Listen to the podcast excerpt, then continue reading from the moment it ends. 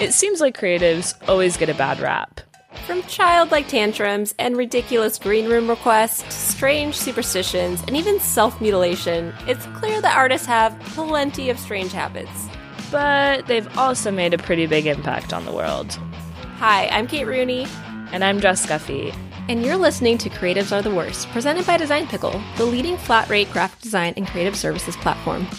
In this podcast, we'll be uncovering the fascinating myths and shocking stories behind the artists we love, or in some cases, love to hate, as we try to determine are creatives the worst? Hello, and welcome to Creatives Are the Worst, presented by Design Pickle. My name is Kate Rooney, and I'm with my lovely co host, Jess Guffey. Good morning, Kate. Good morning. What's up? We're back today with another mini episode, and I personally am very excited about this, and I hope you are too, because it's going to be a little bit of a nostalgic ride for us, I think. Oh, nice pun there. Thanks. Heyo. That's not fair because you know what I'm covering. That's right. When, when we do these mini episodes, we do know what the other person is covering, so there is no surprise, but this one is so fun that we got to do it. So, what are we doing today? Well, uh, you know, we've really enjoyed covering different creative works. That's our, our concept for these mini episodes is doing some deep dives. But we've done some, you know, we, we've done a movie, we've done an album now, we've done music, done film, all that. So I wanted to do something different. And who better than to revisit than our friend Walter Elias Disney and his magical creations from a theme park perspective. So today we are going to be covering the history of Space Mountain. uh, I don't know about you, Kate, but this was by far my favorite ride as a child. I was definitely a thrill seeker from a young age. Oh, this is my surprised face. I, I, will say so. Even though I knew we were covering d- some as- facets, f- assets, facets, facets of Disneyland, I did not know specifically which ride you were covering. So that, hence my my actual gasp. Ooh, that's a fun one. Yeah, uh, I, I'm, I'm not surprised that that was your favorite ride. Mine was the Matterhorn. well, I mean, one and the same, right? Like, same concept. Yeah. I remember actually, this is an oddly specific memory, but welcome to my memory. Um, I would make my parents bring me up to the thing that measured your height literally every time we were there and we would go every year sometimes twice a year unfortunately because it was just easy for parents um, and i would make them measure me until i was tall enough to go on Space oh. Mountain because I wanted to go so, so bad. Cute. Luckily, I was a giant, so you, you were you were really tall. I love that picture you sent me one time with your friend where you're the same age, but you're just like towering over her and I'm really not that tall. I'm only five eight, but like I think I just was always taller than my peers as a child, uh-huh. and then it evened out. But yeah, I got to go pretty early on, and it just became my favorite ride. I would tell my dad, "Okay, we're getting in line again. We're getting in line again." He's like, "Oh my god, someone get this child." I'm sure you will get into it, but one of the things that I love about that ride is this is going to sound like classic Kate, just boring over here, but just even being in line is fun, which mm-hmm. Disney does with all of their rides. They make it a whole experience, just why they're so good at what they do but yeah, being in like you, you feel like you're actually going on a mission. You have totally. all these TV screens briefing you on everything. It's so cool. It is so cool. And we'll talk about that a little bit. But I thought as I was doing this, it's a really interesting look at creativity because it's such a different application of creativity mm. than we mm. usually get to talk about. Mm-hmm. And we talked about it in the Disney episode. I did not go back and listen to that episode because I'm terrible. I don't know about you. Oh, um, no, I um, did. Yeah, yeah, Not... Kate's winking. um, but I think it's just an interesting conversation to be had about this type of creativity because it's so much more in depth, I think, than other ones, and so much more practical because you have people's mm. lives that you're responsible for when you're deciding. Ooh, rides. good point. We so. we kind of, I mean, we don't say that all the time, but with uh, working in in the industry that we do and in the tech space and all of that, it's like things get really really tense. But it's like we don't work at a hospital, you know. No one's yep. lives are at stake. But this is an aspect of creativity where that is true, and that is terrifying. yeah, pretty scary. So let's talk about the history of it. Let's dive in as Let's do it. my dog starts rolling around. He's excited too. Hey, Benny.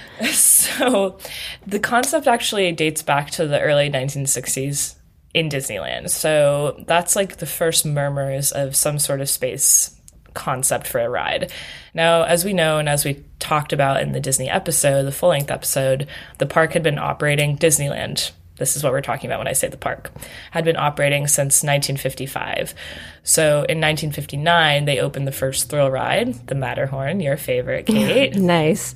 which at the time redefined ride technology. So that was in typical Disney fashion, very ahead of its time, very advanced. no one had really done anything like that before. Of course, the Matterhorn, Kate, would you care to describe quickly what that is in case people don't know? Well, it's a giant mountain, and it's it's definitely like the symbol of Disneyland, I guess, in down in Orange County. But yeah, it's a giant mountain, and you go in this bobsled Yep. thing, this car, and you go around. And my favorite part of the ride is at one point you go past the abominable snowman, yes. and I, I really get so excited, like, oh, he's coming up, he's coming up, I love it. and yeah. It's such a fun one. So that was obviously killing it for them. I mean, we already talked about this in the full length episode, but their attendance just spiked and it was basically an instant hit when Disneyland opened and Matterhorn, once it was created, contributed to this significantly. But as well as that was doing, Tomorrowland was in serious need of a facelift. I mean, they did not really give it that much love when the park opened. Obviously, they were constrained for budget, constrained for time. So it was thought of that Tomorrowland, like, they would get to it once they were able to turn a profit and all that good stuff. So instead of building rides and attractions there, it kind of became this hub for advertisers and corporate partners. So people were not thrilled Oh. about that because you just kind of saw logos everywhere, but there really weren't any rides to back it up. Which I thought was really interesting considering my work with corporate partnerships. like, Yeah. oh, let me just sponsor Disneyland real quick. That's an interesting No yeah, biggie. whatever. So, because things were going so well, um, they decided to move forward with New Tomorrowland, aka the renovation and section of Tomorrowland. Very original name. Not to get back to names, but Tomorrow, Tomorrowland. Tomorrowland today. Hooray. So, the Imagineers got to work, and as we know, the Imagineers are the brains behind the operation of all the Disney parks. So, they design the experience, the rides, they're absolute geniuses. There are plenty of documentaries about what they do, so I'm sure we'll talk about them at some point. But they had the original idea for this space concept, and they knew Matterhorn was doing well, so they looked to it for inspiration. They were like, okay, there's a thrill ride here we've already been experimenting with ride systems with roller coasters so let's kind of go with this concept. And they came up with the concept for quote unquote spaceport. That was the original Yeah. it's so futuristic. so futuristic. So the first drawings for this concept came about in 1965 from imagineer john hench. His name should sound familiar because we mm-hmm. talked about him at length. In fact he's the one that Walt walked into his office one day, looked at what he was doing, and turned to leave and said, By the way, John, you're going to work on Disneyland and you're going to like it. Yeah. so that's our friend John. All right, John. Um, I would argue that he's the most notable Imagineer. I mean, he touched everything you know that's big at Disneyland, Disney World, all of that he touched. And a fun fact that I uncovered about him just in my brief research for this episode was that he actually designed the Olympic torch for the 1960 Olympics in California. No and pretty way. much every subsequent torch at the Olympics has been based on this design that he came up with. So okay, random. I want to do a deep dive cool. on, on John because what a Yeah. fascinating man. right? Like we probably Wow. need to give him his own episode. Um, but just wanted to make sure that we give credit there for, For all of his achievements. So the early concept for Spaceport was it was basically shaped like a circus tent, but it was a hard structure. It had four tracks, indoor outdoor components. Like it was wild. At one point, hmm. the drawing showed the coaster going on top of the building and on top of the structure, like the whole thing. So they were working with an Arrow Development company on the technology and structure ideas at the time and they felt pretty good about it. They felt like they had a pretty solid concept. But they went to Mr. Disney himself and showed him all the drawings, showed him all the plans, and he ultimately rejected this version for two oh. reasons. One, he was like, this is going to cost a ridiculous amount of money that we don't have right now. So, Okay, no. true. And the most interesting part to me is that he said, Walt said, that he thought a space themed ride should stay inside and thought it should be all inside to control the effects, the special effects that they were able to do, and said if it goes outside, it'll lose that magic for a space ride. Okay, uh, Mr. Disney, y- you've done so much already, and I am just flabbergasted that he had that foresight and that that, that is I know. Isn't that genius. crazy? I know. Insane. So And that's what the ride's known for, too. I know. It's like, Wow. uh, yeah. I mean, are we surprised? No. But does it still blow our minds? Yes. Yep. So ultimately, though, this ended up working in the favor of the Imagineers because John Hench was a futurist. Like, that's what he called himself. And he was obsessed with computers, even in the 60s. And he wanted this space ride to be fully run by computers, both for safety and so that it could be like the first of its kind at any Disney park because no other park was doing this. Computers were still really, really new. People didn't really know their capabilities. So, in order for that to work, the computers needed to have full rendering capabilities, and they didn't at the time. So, apparently, there's a whole bunch of technology behind it. I don't want to get into it, but apparently, it has to have full rendering so that the actual operation can match the rendering, and that's the reason behind that. But they didn't have the sophistication to do that in the 1960s. That said, computers were improving every year. So John Hench was like, you know what? What we're going to do is we're going to wait to see if technology catches up because I really am like dead set on this. I don't want to waver from this. I want computers to be running this ride. Wow. So nine years later, computers finally did, which is crazy to me. Like, oh yeah, let's just wait. Like, we know technology is going to catch up. At this point in our lives, I don't feel like we're ever going to say that. Like, we're not like, oh yeah, like let's just wait for the technology on it. We have Nine years, so too. much. Yeah, John, you are a patient man. so patient. But hey, he had a creative vision. So Um, in the meantime, though, through those nine years, obviously Walt had passed away, Disney World had opened, and by the time they were ready to build it or ready to pursue it, they actually didn't have much space left for this type of ride at Disneyland. So they kept reiterating it, they kept changing the structure, they kept changing the design, but they couldn't find a way to make it fit at Disneyland. And we know still to this day, like Disneyland doesn't exactly have that much space mm-hmm. around it. It's pretty locked. So they decided to shelf the idea for Disneyland. But around the same time, they were looking at trying to bring the Matterhorn over to Disney World because it did so well. They couldn't fit that there, and instead they were like, oh my gosh, what if we brought this space voyage concept over to Disney World instead to give Disney World a thrill ride? So they also had space for it in Tomorrowland, and they were all like, done. We're going to do this. We're going to bring this to Disney World instead. So there's a big debate amongst the Imagineers about the exterior design, if it should be a cone, a dome, you know, they just kept going back and forth. They were all A really gnome. adamant. Come on, But my space ride. Just waiting for it. You're welcome. Oh boy. So ultimately, the Hench's idea, shocker, of a cone shape won out. So the ride still to this day is kind of cone like on the exterior. And luckily for them, because they had been working on this project for so long, most of the other features were already completely mapped out. So it was really hmm. just that exterior structure that they needed to find out. And they had a plan to move forward. They were feeling really good about it, but as with anything, they needed the funds. So they got, I did not know this, but again, my sponsorship brain is like, wow. Um, they got RCA to sponsor the ride and the construction of the ride as long as they could advertise throughout. So RCA paid $10 million to fund the construction for a few logo placements before and after the ride. Wow. Wow. yeah. Seems like a bad idea to me, but hey. Uh, I thought that you were going to say that the RCA provided like the audio because the music and the sound effects are very important to the ride. But no, it's just the logo placement. And okay, to be fair, like there were other elements throughout. I don't want to get into all of the elements because they're honestly pretty boring. Like it's just an advertisement. Well, it's just you and I are interested in it because, because yeah, we're- yeah, but it, they did weave RCA elements throughout Okay. the ride experience, not the actual ride, but in the queue and after and all that good stuff. So I suppose they probably got their money's worth, but I I would say no to that sponsorship.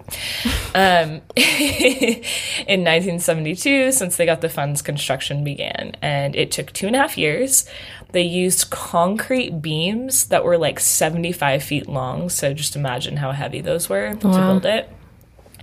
But once it was finally complete, it hit a lot of firsts for Disney as a company. So it was the first roller coaster built entirely by Disney in house. So they didn't use that Arrow Development company to help them, they built it entirely in house. It was the biggest building Disney had constructed outside of Cinderella's castle, and they actually ended up building some of Space Mountain underground to not overshadow the castle because it's obviously like the castle Obviously. obviously. And it was the first fully indoor coaster, so callback to Walt's idea there. Uh-huh. And then it was the first coaster to be created by computers. So, really exciting for them. John Hench's vision came true there. So, in 1977, Disneyland opened their own version of Space Mountain, which I found interesting at first. They were like, oh, we can't make space for it. No pun intended. And then because it was such an instant success at Disney World, they were like, oh, but we want to do it. Oh, whoa, we found some space here. That's crazy. I actually Wow. I, I had no idea. I thought the one in Disneyland was the first one. So that was that's news to me. Disney World. And because obviously Space Mountain is the best, they set a daily attendance record at Disneyland. And theirs actually is a different layout, it's a different structure for the ride. So it's single track versus four tracks, I believe, at Disney World. Um, so they did tweak it a little bit, but the overall concept, as we know, is the same. So here's where it gets a little bit interesting. In 1992, Euro Disney, or what we now know as Disneyland Paris, opened. And I'm not going to get into all the details, but it is really interesting because there was a lot of hate, a lot of controversy about Disneyland being in Paris. And they were not doing well financially from the very beginning. Like it was just, things were not going well the Imagineers had had the idea for Discovery Mountain and Discovery Bay to do something different and big and to attract guests to Disneyland. They weren't really sure if it was just the language barrier or like it didn't translate as well, even though people knew Disney movies. They weren't sure what it was, so they were like, let's do something really big to get people in the door. Well, I recall too. I think like the people in France were just not happy to have some big tacky theme park in the middle. Yes, of that was a huge part yeah. of it. Yep. Hey Jess, why do gherkins giggle when you touch them? I don't know. Why do they? It's because they're pickleish.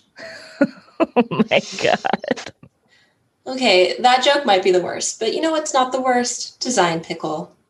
That's right. Design Pickle is the world's leading flat rate creative services platform. And there are so many features that I love, but to name a few unlimited requests, unlimited revisions, Adobe source files, unlimited brand profiles. I truly could go on forever about these, but those are some of my favorites. And on top of all of those features, Design Pickle offers a 30 day satisfaction guarantee, meaning you can sign up, try it for 30 days, see if it's a good fit for you and your business, or get a full refund. No hard feelings. And to make it even better, because it wasn't good enough, your listener of this podcast, use promo code WORST at checkout to get $100 off your first month of any plan. That's right, $100 off your first month with any plan using code WORST, W O R S T, all caps at checkout. Pretty sweet deal. Ayo. So, in order to create this Discovery Bay, Discovery Mountain idea, they needed a huge budget. And so they decided to wait a few years after the opening to pursue it because they thought, based on the other success of the other parks, they would quickly turn a profit. Well, that wasn't true, and they lost over 1 billion in their first year. No big deal. Ooh, Yep. ouch. So they ultimately refinanced with the banks, and CEO of Disney at the time, Michael Eisner, wanted to abandon the venture altogether in 1994. He was like, We're out. We don't want to be any part of this because it wasn't fully owned and operated by Disney. They were like partial shareholders in this. So they had decided to meet with all the shareholders, but the day before Michael could pull the plug, it was announced that Disney, the creditor banks, and a wealthy Saudi prince had banded together to save the park. I missed that Avengers movie. So random, so random. But with this, you know, they had the banks on their side. Disney said, we will not charge you royalty payments for a while to like help you get on your feet, blah, blah, blah.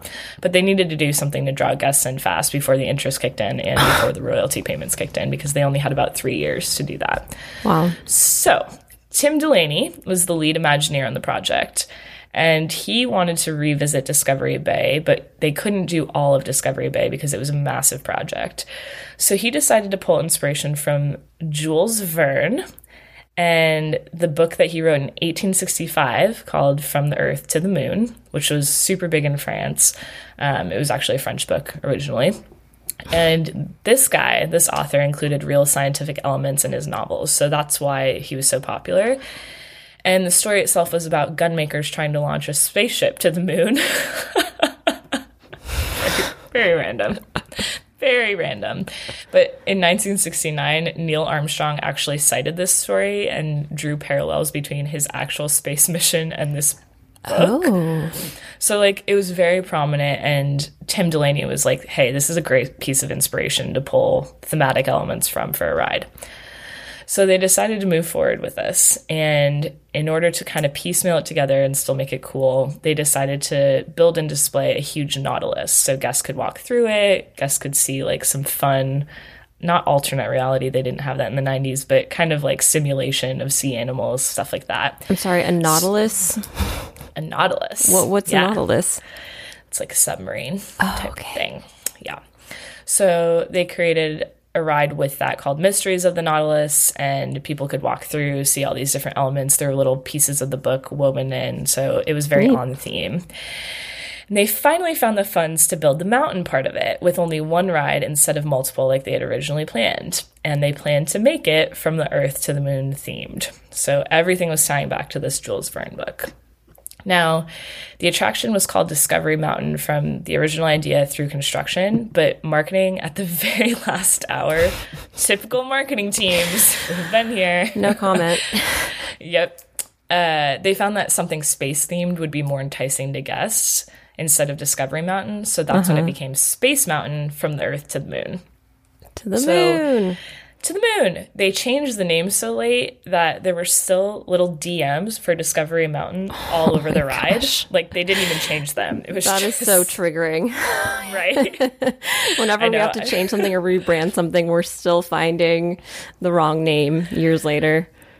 Yeah, it was pretty uh, traumatizing to read about that. I felt it in my bones. so they finally finished the ride. They poured as much money as they had into marketing it, and the ride had a ton of pressure on it to produce results, obviously, given the financial situation of the park. Sure. So by June 1st, 1995, the ride officially opened. It had a ton of special effects, all related to From the Earth to the Moon. It was highly stylistic. It had this bronze cannon you could see from the outside, and that's where the guests would load in. So they'd essentially load at the bottom of this cannon, and then you could see them launch to the moon. And they had smoke effects. Like it was a Wow. whole thing that they pieced together. It also had new technology that allowed the music to play directly to each guest to make it more of an oh. immersive experience. And it emphasized certain parts of the ride. So they timed it so that the score would like emphasize if they were going down a dip or whatever, which we still see in mm-hmm. rides today. And that's called the synchronized onboard audio app, in case anyone is wondering. I was. I know. Anyways, the whole ride received a ton of praise because it told a story despite being super fast paced and considered a thrill ride. And people said the theming of it, based on the book, was next level. Like hmm. the Space Mountains at Disney World and Disneyland could never touch this level of theming. Dang, I had- really want to go on it now. I know. So cool. Well, we'll talk about that. So Oh, it was an instant success. Attendance skyrocketed. Within a year, the park turned a profit. So all the pressure that they had on this ride ended up paying off. And Imagineer Tim Delaney, who came up with this whole concept, is credited for saving the entire park, which is pretty cool. Amazing. Now, since then, all of the Space Mountain rides around the world have been rethemed, redesigned, redone many times, and now all of them have the Star Wars treatment. Mm. So, this concept of from the Earth to the moon no longer exists at Disneyland Paris, which made me really, really sad. But despite that, the structure of all the rides has really not changed at all. So, they're super old school with their structure. And the reason they say, I say they, critics, people, Imagineers, Sure. whoever. Um, the reason it's so successful is that because it's completely inside and in the dark, you actually have no idea how fast you're going, and it creates the illusion of you're going really fast. But this blew my mind, Kate. The max speed of all of these rides is 35 miles an hour. No, Yeah. you're lying. What in like dog speed? I I needed a moment when I first read that because I was like, oh my god, my whole childhood was a lie. To say uh, we've been duped. we have been duped, but it's because it's completely dark. So again, Walt's idea, the magic of through. Disney. and the way that they do the effects, you feel like you're going a bajillion miles an hour, but in fact, you're going what you would drive in a school zone. I think I need a minute after that. no, here to ruin your day. Um, yeah, so that blew my mind, but. Uh, what also is interesting is because these rides across the world in all their different forms and variations have been so successful, as of October of 2020, there is a Space Mountain live action film in the works by Disney. We have no idea what that means. We have no other details, but they have confirmed that there is a movie in the works about this ride, bringing it to life. Yeah. I just we're going on the Star Wars train though. Didn't that kind of like take over? How are they?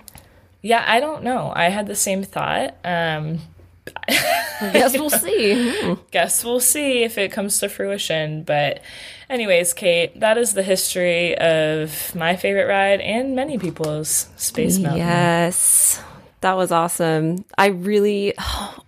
Everything's kind of slowly opening up now. I have no desire to go to Disneyland per se, at least not for, I don't know, a while, but I do really miss going on those rides. They're so much fun and so nostalgic. So nostalgic. I am not a big Disneyland person personally. Like, I don't like the lines and the crowds No. at all. At all. Um, I'd rather be sitting on the beach somewhere personally, but Same. it is. It's a magical place. It's it like really once is. every few years. I'm I'm cool with that. Agreed. Agreed. So I would like to shout out that we did get most of the information for this from both Defunctland on YouTube, awesome channel if you've never checked it out, mm-hmm. and Park Ride History, which is another awesome channel on YouTube. So check those out if you want more info on various theme parks and rides and such. But they have awesome content on there. So thank you to those channels for helping us with our research on this one. You guys made it easy for us. That was awesome. Thank you, Jess. Uh, we will be back next week. But until then, be sure to like, review, rate, subscribe, all those things. And check us out on social media at Creatives Are the Worst or Worst Creatives on Twitter. And yeah, That's it. that's that's everything. That's all she wrote. Bye, Literally, that's all I wrote. That's that's all she wrote. We're gonna go to the moon. Goodbye. Thanks for listening to Creatives Are the Worst. If you like what you're hearing, or if you think that we're the worst, please leave us a review on your podcast platform of choice. We'd love to hear from you. You can also contact us directly at podcasts at designpickle.com, and a big thanks to Design Pickle for sponsoring the show. Join us next week as we once again try to answer the question Are creatives the worst?